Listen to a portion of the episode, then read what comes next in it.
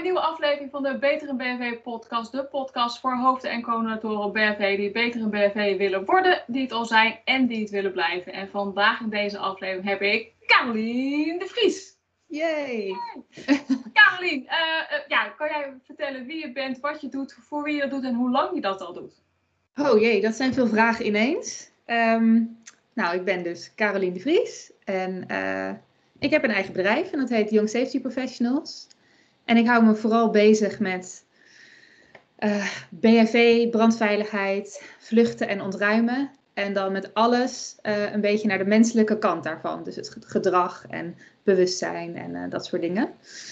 En dat doe ik al sinds, uh, poeh, ik denk 2007. En wat wil je nog meer weten? Uh, wil je dan, ja, voor wie? Dus wel, bij welke branche zit jij bijvoorbeeld? Oh ja, ja. Nou, in principe overal. Uh, zware industrie heb ik niet zo heel veel te zoeken, maar um, verder wel op de meeste plekken. Alleen ik merk dat we uh, op een of andere manier het meeste werk in de zorg hebben. Oké. Okay. Ja.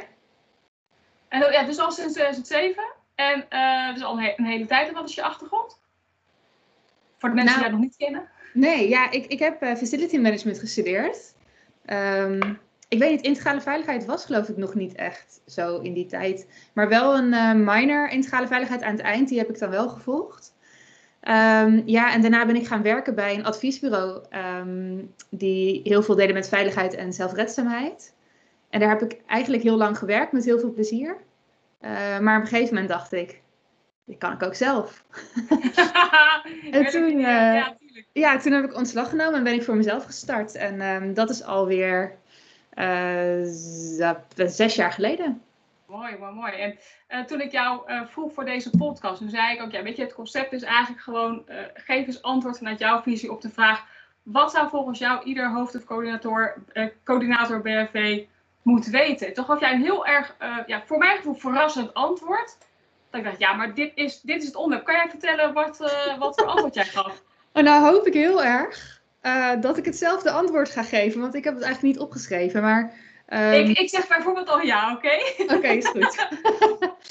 nou ja, um, wat ik al zei, ik hou me heel erg veel bezig met vluchten en uh, ontruimen. En uh, wat ik belangrijk vind dat iedere um, hoofd BFV of coördinator BFV zou moeten weten is um, eigenlijk welke variabelen in jouw gebouw dat beïnvloeden. Dus vluchten en ontruimen zodat je heel bewust kunt kiezen hoe jij een ontruiming en een evacuatie en vluchten van de personen in je gebouw voor je ziet. En ik denk dat we um, op heel veel momenten daar misschien wel eens aan voorbij gaan. En dat we dan um, uh, standaard dingetjes doen, zoals een ontruimingsplannetje schrijven. Uh, maar niet echt nadenken over hoe gaat dat nou in zijn werk als we dat hier echt gaan, gaan meemaken. -hmm. En um, ja, ik vind dat dat iets is wat iedereen zou moeten weten. Ja, jij vertelde ook dat. Uh, nou ja, ja, ja, ik vul hem gewoon eventjes uh, okay. aan. Ik, ik, had sowieso al gezegd dat ik ja zou zeggen. Oh, ja. Nee, maar even zonder gekheid. Jij had het ook wel uh, erover van ja, het is niet alleen maar als we het hebben over ontruimen. Nou, we doen een, een gedeeltelijke of een gefaseerde ontruiming of een totaal ontruiming. Maar jij vertelde ook dat er ook vanuit het buitenland meerdere concepten zijn. En daar had ik eigenlijk nog nooit van gehoord. Uh, jij vertelde ook op een gegeven moment dat je bezig was met het concept van stay in place. En dat er uh, ook nog meerdere varianten uh, daarvan waren. Dus ik, ik, daar was ik gewoon heel erg benieuwd bij. Ja. Benieuwd naar. Jij zei eerst dat ook met die variabelen. Kan je daar wat over vertellen? Wat zijn daar naar jouw idee die variabelen die van invloed zijn over de manier van ontruimen en ontvluchten van een gebouw? Ja, misschien is het wel leuk, zit ik eventjes te bedenken, om meteen die verschillende vormen van ontruiming langs te lopen. Prima, laten we um, En dan denk ik dat als we die langslopen, dat we uh, die, de variabelen eigenlijk al, uh, dat die al langskomen. En dat ze meteen in een soort uh, context staan. Dus zal ik Kom die gewoon even doorlopen? Is dat Kom maar door, ja. ja. Okay. Um, nou ja, er zijn natuurlijk, iedereen kent wel volledig of gedeeltelijke ontruiming. Um, maar een tijdje geleden vond ik ergens in een buitenlands boek van de NFPE um, vijf definities voor vijf verschillende typen ontruiming. En die vond ik wel interessant. Um, de eerste is een totaalontruiming. Nou, ik denk dat je welke draden wat dat is. Hè? Dus het hele gebouw gaat leeg. Um, maar dit is iets wat voor, voornamelijk geldt voor bijvoorbeeld uh, kleine gebouwen, een huis. Niet complexe gebouwen. Um, En natuurlijk ook bijvoorbeeld uh, kleine locaties waar overal in het pand uh, luid alarm is. Je kunt wel zeggen, we gaan dan gedeeltelijk of één voor één. Maar als overal al een slowboep alarm afgaat, dan kun je je voorstellen dat mensen um, al naar buiten gaan. Ja. En dat is meteen een van de variabelen. Um, de mensen in het gebouw, de manier waarop zij geëvacueerd worden, of sorry, gealarmeerd worden, is natuurlijk van invloed op uh, of en wanneer uh, ze naar buiten gaan. En um, we zijn daar ook wel eens heel negatief over. Dan zeggen we bijvoorbeeld, ja, mensen die reageren toch niet bij een alarm. Maar ik heb ook wel situaties meegemaakt, uh, bijvoorbeeld in een gebouw waar 2000 mensen zaten, in kantoren, um, waar een slow alarm afging op één deel van een vleugel. En waarop alle mensen die erboven, eronder en ernaast zaten al buiten stonden. Want die hadden ergens iets van een alarm gehoord. Ze wisten ook niet precies wat. Ze hoorden het niet zo hard. Maar bij twijfel gewoon gaan, toch? Dus daar waren allemaal e uh, ja, etages geëvacueerd. Um, terwijl zij helemaal niet gealarmeerd waren. Dus dat is denk ik een van de variabelen. Mooi, mooi. Um, kom bij de tweede.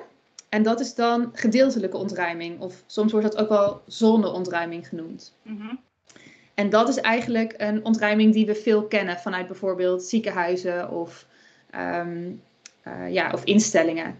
Het gebouw gaat daarbij eigenlijk nooit helemaal leeg. En let op, ik heb het nu wel over ontruimen bij brand. Dus niet over bijvoorbeeld een totaal ontruiming bij waterschade of stroomuitval of zo. Echt bij brand. Ja. Het, het, gebouw zal nooit helemaal leeg gaan. Een gedeelte van het gebouw gaat dat uh, op dat moment. Mm -hmm. En um, de rest van het gebouw blijft gewoon functioneren. En die blijven ook gewoon in gebruik. Um, daarbij zie je dan bijvoorbeeld dat er op die afdelingen um, stil alarm is. He, dat bijvoorbeeld medewerkers dat op hun pieper binnenkrijgen. Mm -hmm. um, ja, het wordt wel veel gebruikt bij instellingen. maar een volgende variabele is dus uh, dat er eigenlijk bouwkundige en installatietechnische maatregelen moeten zijn getroffen op het moment dat er zo'n gedeeltelijke of zonneontruiming plaatsvindt. Mm -hmm. want je moet wel zeker weten dat de brand die op dat moment aan de gang is, blijft op de plek die je evacueert. Ja. En als je voor alle mensen naar een ander uh, compartiment brengt en uh, de brand vervolgens ook naar dat andere compartiment komt, om het maar heel simpel te zeggen, dan heb je dus ja, eigenlijk je doel niet behaald en uh, vallen er alsnog slachtoffers. Dus mm -hmm. dat is een variabele bij die tweede variant. Dus eerste totaalontruiming, tweede gedeeltelijke of zonontruiming. Nog niks nieuws, denk ik, tot nu toe? Nee, nee dit is voor mij, uh, voor menig hoofd of coördinator uh, BNV uh, ges, ja, gesneden koek, weet ik niet, maar in ieder geval bekende materie. Ja. ja. gaan we naar de derde, dat is dan gefaseerde ontruiming. En dat is eigenlijk wel een totaal evacuatie, um, maar dan niet in één keer. Dus we beginnen bij het meest gevaar, de, de, de afdeling of de plek waar de brand is. En we gaan naar minst gevaar, uh, maar uiteindelijk gaat iedereen naar buiten. Um, bijvoorbeeld treinstations, heb je dat nog wel eens? Of um, uh, ja, de um, iets grotere gebouwen waarbij meerdere afdelingen zijn en niet overal dezelfde manier van alarmering zoals bij fase, of bij fase 1, maar wel nog steeds uh, ja, iedereen eruit moet. Mm -hmm. Ja, ik zit even te kijken wat nou een goed voorbeeld is van een verschil tussen 1 en 3. Ik denk toch dat je bij 1 echt moet denken aan een huis of een uh, klein kantoorpand. En bij 3 bijvoorbeeld een groot kantoorpand waar ik het net over had. Zo'n locatie met die 2000 mensen. En, en, zou het ook kunnen zijn dat je pas gefaseerd gaat ontruimen als je meerdere brandmeldcentrales uh, uh, hebt? Of hoeft dat niet? Um, nou ja, het is daar natuurlijk wel aan te koppelen. En ik moet zeggen dat ik niet zo vaak zie dat er in één gebouw echt meerdere centrales zijn. Mm-hmm. Um, maar dat komt denk ik ook door de plekken waar ik kom. Want dat zijn natuurlijk, ik word dan vaak ingehuurd door een organisatie en dat is dan vaak één gebouw. Dus dat zal ongetwijfeld kunnen. Um, maar ja, het is op zich wel logisch. Ja, oké. Um, nou, dus we hadden inderdaad al uh, uh, gedeeltelijke ontruiming, totaal ontruiming, die ge, het, het gefaseerd ontruimen. Nou, volgens mij is hij daar ook nog iets wat menig uh, persoon kent. Nee. Je bouwt de spanning op, vertel. Ja, gaan we goed? Ja, we gaan lekker. Oké. Okay. Nou, uh, de vierde variant, um, ja, dat, dat, is delayed um, evacuation. En ik, ja, dat vertaal ik dan maar een beetje als vertraagde ontruiming. Mhm. Ehm, en dat is eigenlijk iets wat we in Nederland bijna niet kennen, maar bijvoorbeeld in Engeland ook in wetgeving verankerd staat. Oh. En wat zij doen is eigenlijk een soort vluchtelingenplekken maken. Bijvoorbeeld in trappenhuizen. Um, daar uh, wordt eigenlijk een plek gemaakt waar zij veilig kunnen wachten op hulp van bijvoorbeeld de brandweer. Mm um, uh, en ja, dat noemen ze dan dus een uh, plek voor mensen met special needs. En die plek die is door allerlei voorzieningen voor een bepaalde periode veilig. want ze kunnen in heel veel gevallen niet de liften gebruiken. En als je nou ook niet het trappenhuis kunt gebruiken, ja, je zult toch ergens ja, moeten wachten tot iemand je helpt om naar beneden te gaan. En um, dus die uh, vertraagde ontruiming is dus eigenlijk een situatie waarin je totaal of gedeeltelijk ontruimt en waarbij je dan gebruik kunt maken van die vluchtelingenplekken.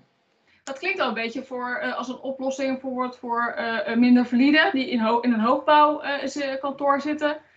Inderdaad, misschien niet via de, de, de, de trappenhuis naar buiten kunnen komen, maar dan de instructie krijgen: ga naar het volgende brandcompartiment of eigenlijk het brandcompartiment wat daarna zit.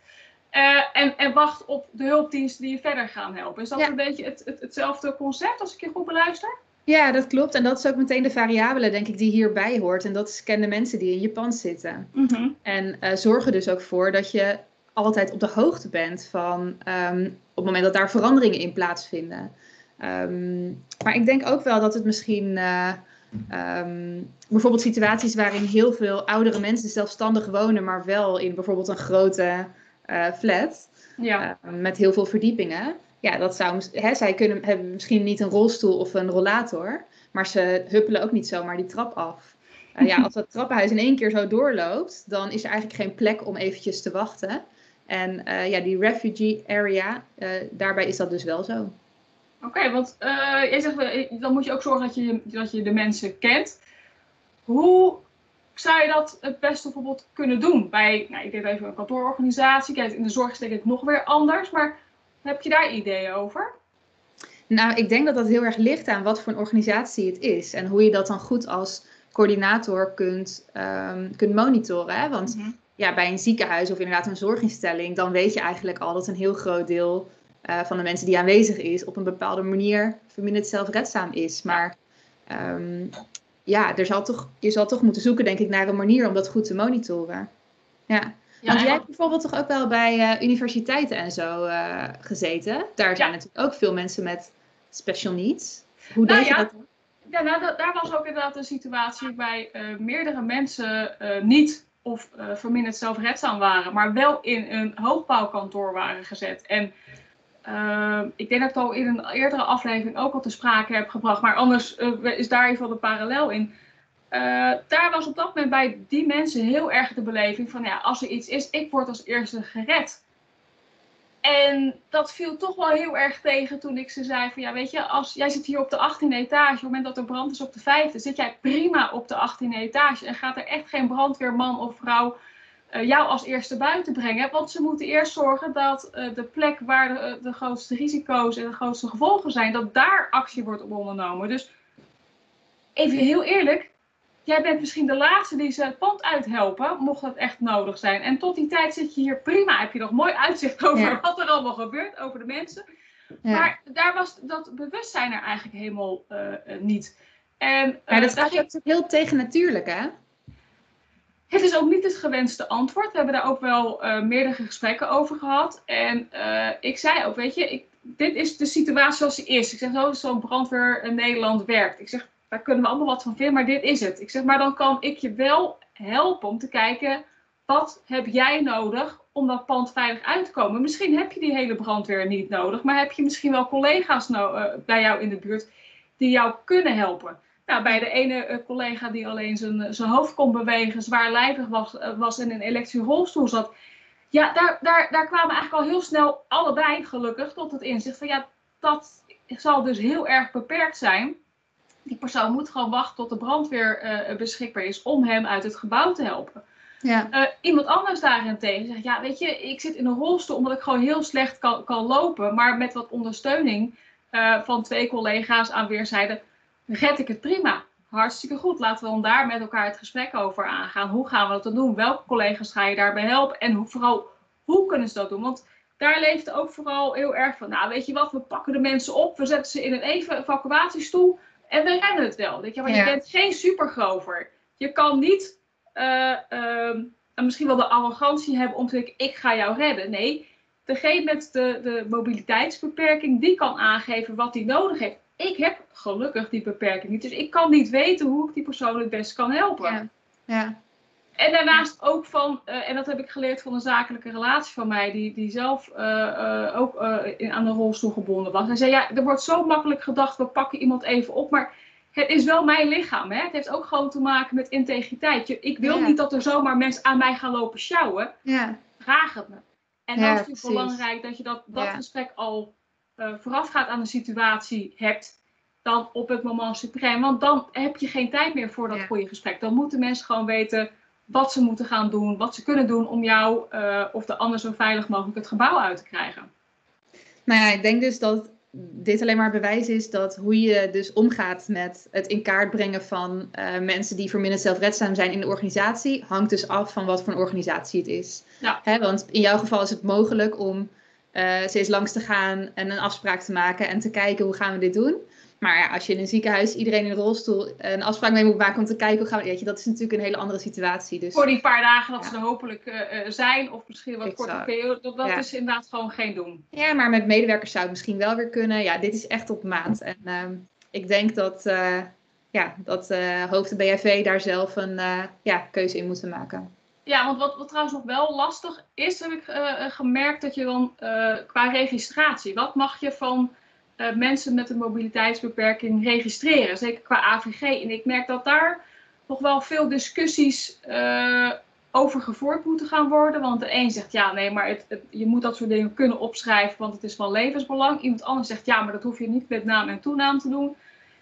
Ik vind dat nog wel eens een, een lastig, Ja. waar ik van een keer met iemand van eh, een, een, ja, privacy-jurist daar eens een keer een goed gesprek over wil hebben. Want het is gewoon heel lastig. En Ja. ja, ja weet je, wat voor systemen gebruik, eh gebruikt menig hoofd of coördinator BW? Toch weer dat o zo fijne en tegelijkertijd vervloekte Excel. Ja, weet je, overal kopietjes, overal bestanden die maar met alles en iedereen gedeeld kunnen worden. Ja, dat is niet helemaal eh, AVG-proef in mijn beleving. Nee, dat is inderdaad ook nog wel een aandachtspuntje. Even Eh. Ja, de Alle- vijfde nog, hè? Ja, ja, vertel. Ehm, nou, de vijfde is, ehm, dat noemen we ook wel stay in place of defend in place. Mhm. En dat is eigenlijk een situatie waarin we niet gaan evacueren, eh, maar de brand bestrijden terwijl de mensen eh, nog aanwezig zijn in het pand. Ehm, waarbij we dan bijvoorbeeld wel de ontstaansruimte van brand proberen te evacueren. Mhm. En soms ook het compartiment ehm, waarin de brand is. Dat ligt een beetje aan de situatie. En dit is eigenlijk een situatie die we nog niet zo goed kennen in Nederland. Ehm, het is mij ook niet bekend in hoeverre we dat wel al in het buitenland doen.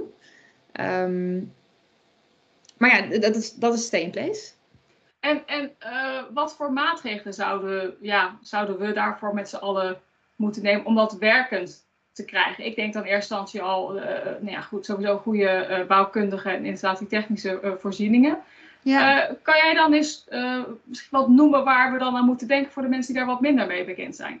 Nou ja, kijk, het grote risico van zo'n defend in place of stay in place principe is natuurlijk, als je iemand daar laat zitten, moet je wel zeker weten dat het veilig is. Ja. En de dingen die ehm, die persoon op dat moment bedreigen, zullen waarschijnlijk ehm, rookvorming zijn.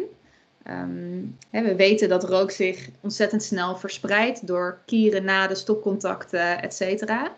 Dus ook als je denkt, ik zit in de kamer daarnaast en de deur zit dicht, kan het nog steeds voorkomen. En eh, rook is giftig. En ehm, eh, ja, dat is ook vaak een reden waarom slachtoffers vallen bij brand. Dus ehm, je zult voorzieningen moeten treffen om te zorgen dat die rookverspreiding daar dan niet plaatsvindt. Ja. Of minimaal plaatsvindt. Daarnaast eh, zou je ook kunnen denken aan bijvoorbeeld automatische blussystemen. Ehm, In, in zo'n kamer bedoel je dan, of in zo'n eh, Ja. ruimte? Ja, precies. Zodat eh, de brand in die ruimte wordt geblust. En je dus niet hoeft te wachten op hulpverlening, wat natuurlijk kostbare tijd is. Ja. Ehm, ik moet wel zeggen dat ehm, exact een lijstje met voorwaarden en eisen voor stay in place. Dat hebben we eigenlijk nog niet. En daar lopen we allemaal trajecten om dat uit te zoeken. Ja. Uh, maar dat is nog niet uh, ja, vastgesteld en afgerond. En um, ja, dat is natuurlijk ook wel logisch. Dat moet goed doordacht worden gedaan. Uh, het lijkt me ook best wel een, een, enge gedachte. Dat als ja. je weet dat er brand is, dat tegen je wordt gezegd...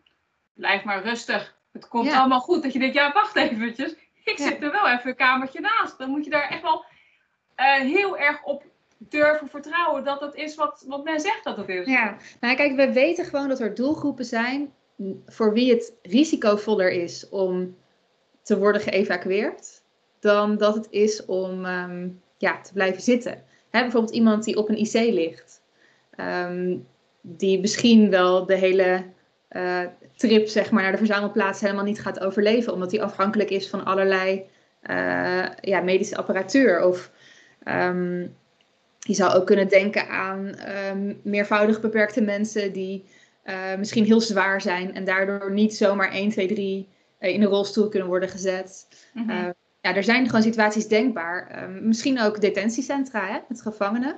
Ja. Um, waarbij je ook vrij zeker weet dat ze blijven zitten. Uh, maar ik moet zeggen dat ik zelf ook vooral voor plekken waar mensen wel de mobiele zelfredzaamheid hebben om te gaan, dat ik er ook wel veel uh, ja, zorgen bij heb. Het is niet iets wat we morgen kunnen invoeren. Maar er zitten mogelijk wel heel veel voordelen in. En ik denk dat het um, ja, nu de uh, taak aan uh, bijvoorbeeld de zorgbranches is, maar misschien ook het IFV of um, ja, zorgorganisaties zelf, om dat uit te zoeken voor hun doelgroep, wat daar voor mogelijkheden in zijn. En, en wat voor invloed zou het stay-in-place uh, principe hebben voor de BNV-organisatie, denk je? Uh, ik heb laatst een gesprek gehad met um, een, um, een ziekenhuis, waarbij ze erover nadenken: is dit misschien geschikt voor bijvoorbeeld medium care en intensive care afdelingen?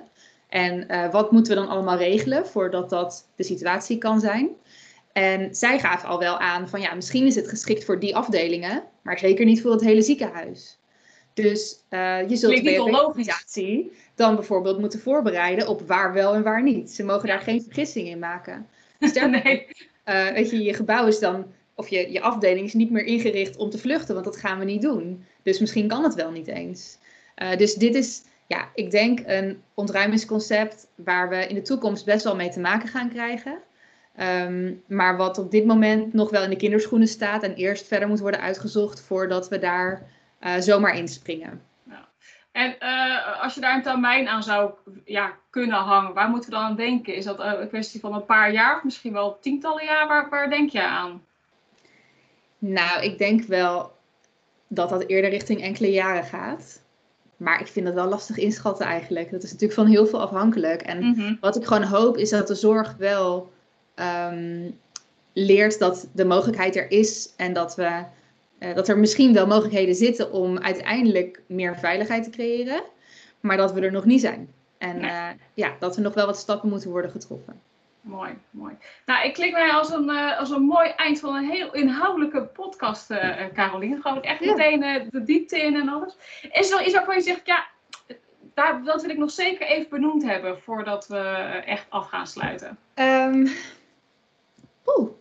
Nou ja, misschien is het wel leuk dat. Uh, kijk, we hebben het net de hele tijd gehad over um, verschillende types ontruiming en uh, mogelijkheden die er zijn.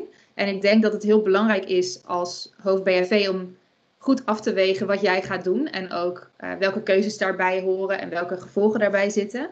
Maar een ander heel belangrijk ding is dat we niet moeten vergeten dat ontruimen behalve iets regelen en in je plannen zetten en oefenen met je BV-organisatie, heeft vluchten en ontruimen een hele grote, hoe zeg je dat? Um, ja, sociale invloed, uh, dynamiek, sociale processen, die spelen een enorme rol. Mm -hmm. um, hè, mensen die kunnen zo bizar reageren. Er zijn zoveel voorbeelden van uh, hoe dat gaat. Kan je een voorbeeld geven?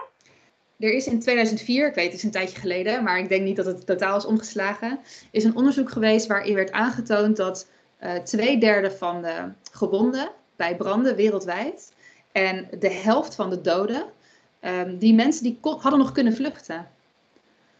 Alleen ja. dat deden zij niet, omdat zij met andere dingen bezig waren. En die andere dingen waren dan bijvoorbeeld iemand anders redden of informatie halen. Dat zij niet wisten wat is er aan de hand? En in plaats van vluchten gingen ze informatie halen en daardoor waren ze uiteindelijk te laat. Um, ja, ik denk dat dat wel een heel mooi gegeven is. Nogmaals, het is lang geleden, het zal je niet meer één op één kunnen zeggen nu. Ehm, maar het is denk ik wel een signaal dat we ons moeten beseffen. Het is niet zo dat iemand direct naar buiten wandelt en precies doet hoe wij het als hoofd BHV hebben bedacht. gaan, er zijn heel veel sociale invloeden. We weten ook bijvoorbeeld dat op het moment dat, de, dat er anderen aanwezig zijn, ga je je anders gedragen dan dat je in je eentje bent. Ja, ja, ik heb, ik, heb ik zo'n experiment van Galileo uh, gezien. Als je er op YouTube googelt, dan, dan vind je het. Uh, voor de mensen die het wel niet gezien hebben, uh, het, ze hebben allemaal mensen, acteurs, in ieder geval figuranten, in een ruimte gezet. Eén persoon is zeg maar het slachtoffer tussen aanhalingstekens. Ze zetten de, langzaam laten ze de, de ruimte vol rook lopen om te kijken wat er gebeurt. En zolang dat iedereen gewoon lekker doorgaat, want ze moesten dan een enquête of een onderzoek invullen was het gewoon heel erg lastig voor die mensen om die drempel uh, over te gaan. Oh, nou, maar jongens, um, rook misschien iemand? En ik weet, ik weet wat een van die opnames zei ook: een van jongens, uh, is wat aan de hand? Nee, nee, niks aan de hand. En ze ging gewoon verder. Dat je denkt, hè? Je ziet ja. rook, hoe kan je dat nou niet doorhebben? En ik denk dat ook te maken heeft met een stuk veiligheidsbewustzijn. Ik weet niet of ik kan zeggen dat het mij niet zou overkomen. Uh, want dat, dat zou misschien heel erg naïef zijn. Maar het is zeker wel iets omdat je daar, nou goed, jij en ik en met onze uh, heel veel mensen in deze branche, uh, die toch door een soort veiligheidsbril de wereld bekijken, dat je daar scherper op bent. En um, als jij net, net zegt van mensen die zijn overleden of zijn slachtoffer, hebben voor verwonding opgelopen, omdat ze niet gingen doen wat ze eigenlijk zouden moeten doen, namelijk vluchten. Want ze gingen nog even misschien wat navragen, even kijken of het nou daadwerkelijk zo was. Terwijl eigenlijk zou moeten zijn, jongens, het, uh, uh, het alarm gaat af naar buiten. Niet meer nadenken, nu gewoon doen wat de instructie is. In plaats van daar zelf weer een eigen betekenis aan te willen geven. En als dat inderdaad mensen levens kan, kan redden, uh, ja, dat is natuurlijk wel heel, heel bizar dat dat, ja. dat, dat zo ja, naar voren komt in onderzoeken. Nou ja, en ik denk ook dat we daar um, als branche nog best wel wat stappen in te zetten hebben. Dat er eigenlijk heel veel, we weten heel veel uit onderzoek over gedrag en vluchten en dat soort dingen. Um, en ik hoor ook wel eens gekscherend mensen dat soort dingen zeggen als... Ja, maar medewerkers die pakken toch niet de nooduitgang. Ze pakken toch de hoofdingang, want dat zijn ze gewend. Nou, dat soort dingen, dat zijn niet alleen maar kreten, dat is gewoon wetenschappelijk onderzocht. We weten dat. Maar doen we daar ook echt wat mee met die informatie? Spelen we daar ook echt op in? Ik denk dat het gewoon snel bij, bij een gebbetje blijft van uh, ze het toch allemaal niet. Dat je ja. denkt, ja, maar dat zou dus een reden moeten zijn dat je er wel wat mee gaat doen. Want dat is precies het probleem wat er nu ontstaat. Ja, ja zeker. Ja. Mooi. Uh, nou, Caroline, hartelijk dank voor je, voor je tijd. En ik heb zei een heel waardevolle uh, podcast over een heel specifiek onderwerp: het ontruimen en ontvluchten van een gebouw. Dankjewel voor je, voor je tijd. Graag gedaan. Tot de volgende keer. Volgens mij was het een heel waardevolle podcast. En om even een samenvatting te geven, de belangrijkste punten. Carolien vertelde je over de vijf verschillende ontruimingsconcepten. Namelijk een totaalontruiming, een gedeeltelijke ontruiming, een gefaseerde ontruiming, een delayed evacuation, vertraagde ontruiming. En natuurlijk ook over het stay-in-place principe. En over dat laatste moet gewoon echt nog wel uh, veel onderzoek gaan gebeuren voordat we dat daadwerkelijk in de praktijk in Nederland gaan zien. Maar wie weet wat gaat gebeuren, beste mensen. Je weet het niet. Ook gaf ze een uh, aantal punten, een aantal variabelen uh, die je mee moet nemen bij de keuze van een van deze concepten. Dat waren er drie in totaal, namelijk wat voor alarm heb je? Heb je een stil alarm of juist een uh, slow whoop, zeg maar hard alarm? dat gaat over welke bouwkundige en installatietechnische maatregelen jij in het gebouw hebt genomen. En natuurlijk over de doelgroep, de mensen die jij in het pand hebt die bij een ontruiming betrokken zijn. Ik ben heel erg benieuwd wat je van deze aflevering vond. Laat je reacties achter in de comment of voel je vrij om mij een contactbericht te sturen via bijvoorbeeld mijn formulier op de website www.marikabaars.nl of door mijn e-mail te sturen naar info.marikabaars.nl. Nou, mocht je daar niet van zijn, ook geen probleem. Ik ben ook te bereiken via de verschillende sociale media kanalen. Uh, LinkedIn, Instagram, verzin het of je kan me daar eigenlijk wel, uh, wel vinden. Uh, nogmaals dank voor je tijd en nog een hele fijne dag.